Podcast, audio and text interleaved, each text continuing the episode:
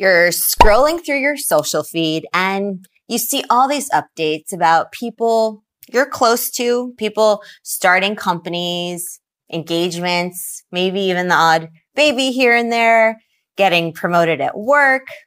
But you're wondering why you're seeing it in your social media feed instead of hearing it from them directly. And then it hits you like a bolt of lightning. Oh, wow. I guess we're just not that close anymore. Look, we're good friends with people and then life happens. We're living on the other side of the world. We have careers to build, empires to run, households to manage. It's part of the natural cycle of life. But even though that might be a case, today I want to share with you some tips for how to maintain friendships, especially when life happens. Research shows that friendships are a key source of happiness and longevity, so it's definitely worth investing some time into. So if you're ready to learn more, then stick around.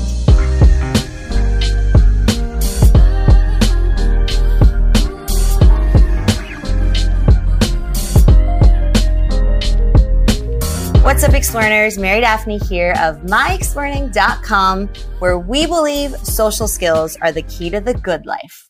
What's the good life? It's where you call the shots, you have a crew you can count on, and you're on a mission that you care about. I think it's safe to say that we've all felt a little FOMO, fear of missing out, here and there.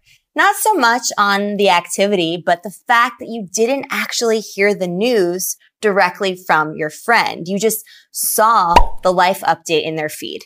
Now, I get that this might feel like a bit of a betrayal, but instead of moping about it, let's just try to take some steps towards addressing the root issues. Now, it's unrealistic to do this for everyone, but for the people who are really, truly important to you, that's a different story.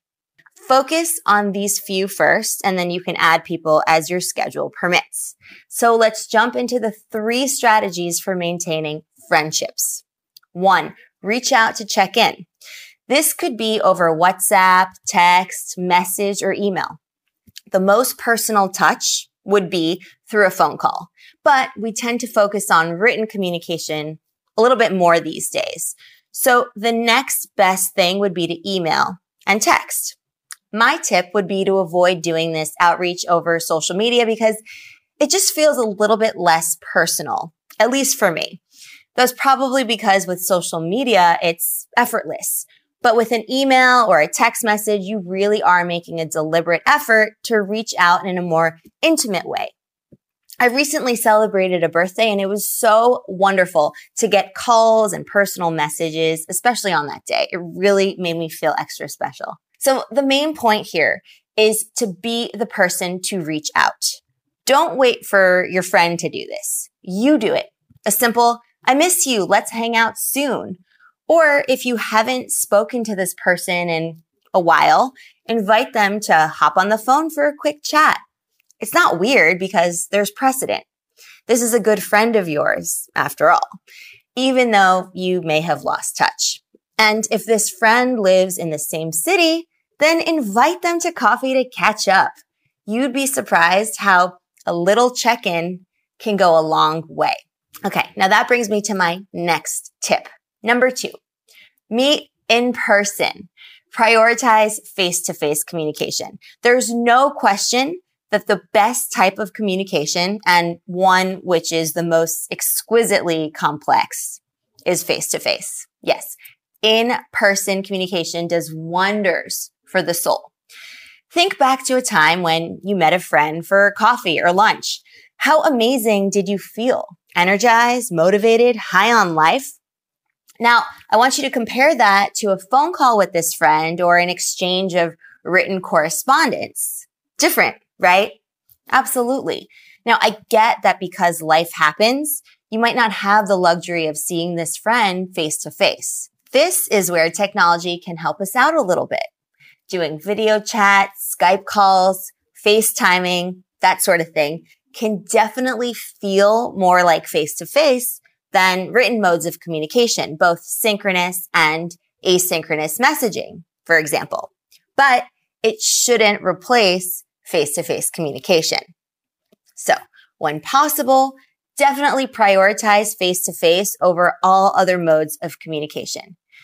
You're in your hometown for the weekend, tell your bestie and plan an outing. Spending time in a major city for the holidays, look up your friends who've settled there. Maybe you're doing some travel. Figure out if you have any close friends in that destination and catch up over lunch or dinner. Face-to-face is definitely more time-consuming and effortful, but it's definitely worth it. And there are ways to do it that can be woven seamlessly into your busy schedule.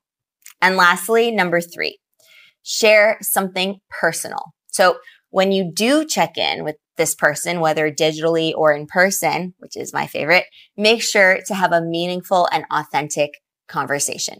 If you're just going to run through the humdrum, how are you? Fine. And you? And walk through the motions, then it defeats the purpose.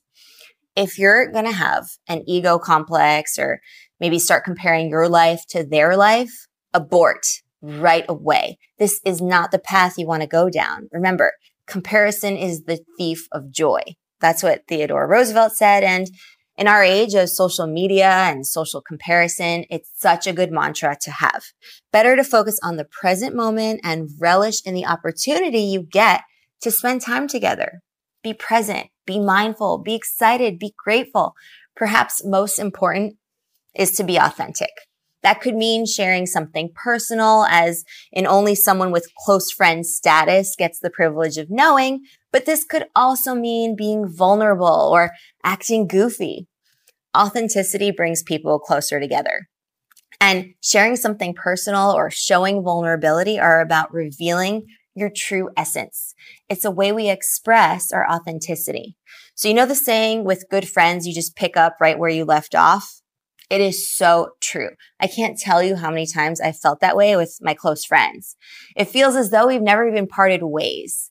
And more surprisingly, I've even experienced something similar with people whom I didn't even know that well yet, but definitely had a strong connection to. You know, you just feel it. Like the people you feel could become close friends just from the first few minutes of meeting them. The bottom line here is that you both have chosen to set aside precious time for this engagement, so you gotta make it count. So the next time you miss your BFF because you're far from home or just haven't had the time to devote to your kindred spirits, do these 3 things. Reach out to check in, forget your pride and be the first person to do it. 2, prioritize face-to-face communication whenever possible. Yes, it takes more time, but that's kind of the point. And 3, be authentic and present. It's a special moment, so definitely treat it that way. What's really cool about this is that you can do it with a close friend who you might not have seen in a while, but you can also do it with friends you just saw last weekend.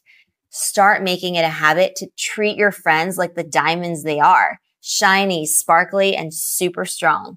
Here's the thing. We need to invest in the people we care about by putting time into nurturing these relationships. Your tribe is so instrumental in your happiness and well-being. More and more research is showing us that having a community is one of the best things we can do for our mental health.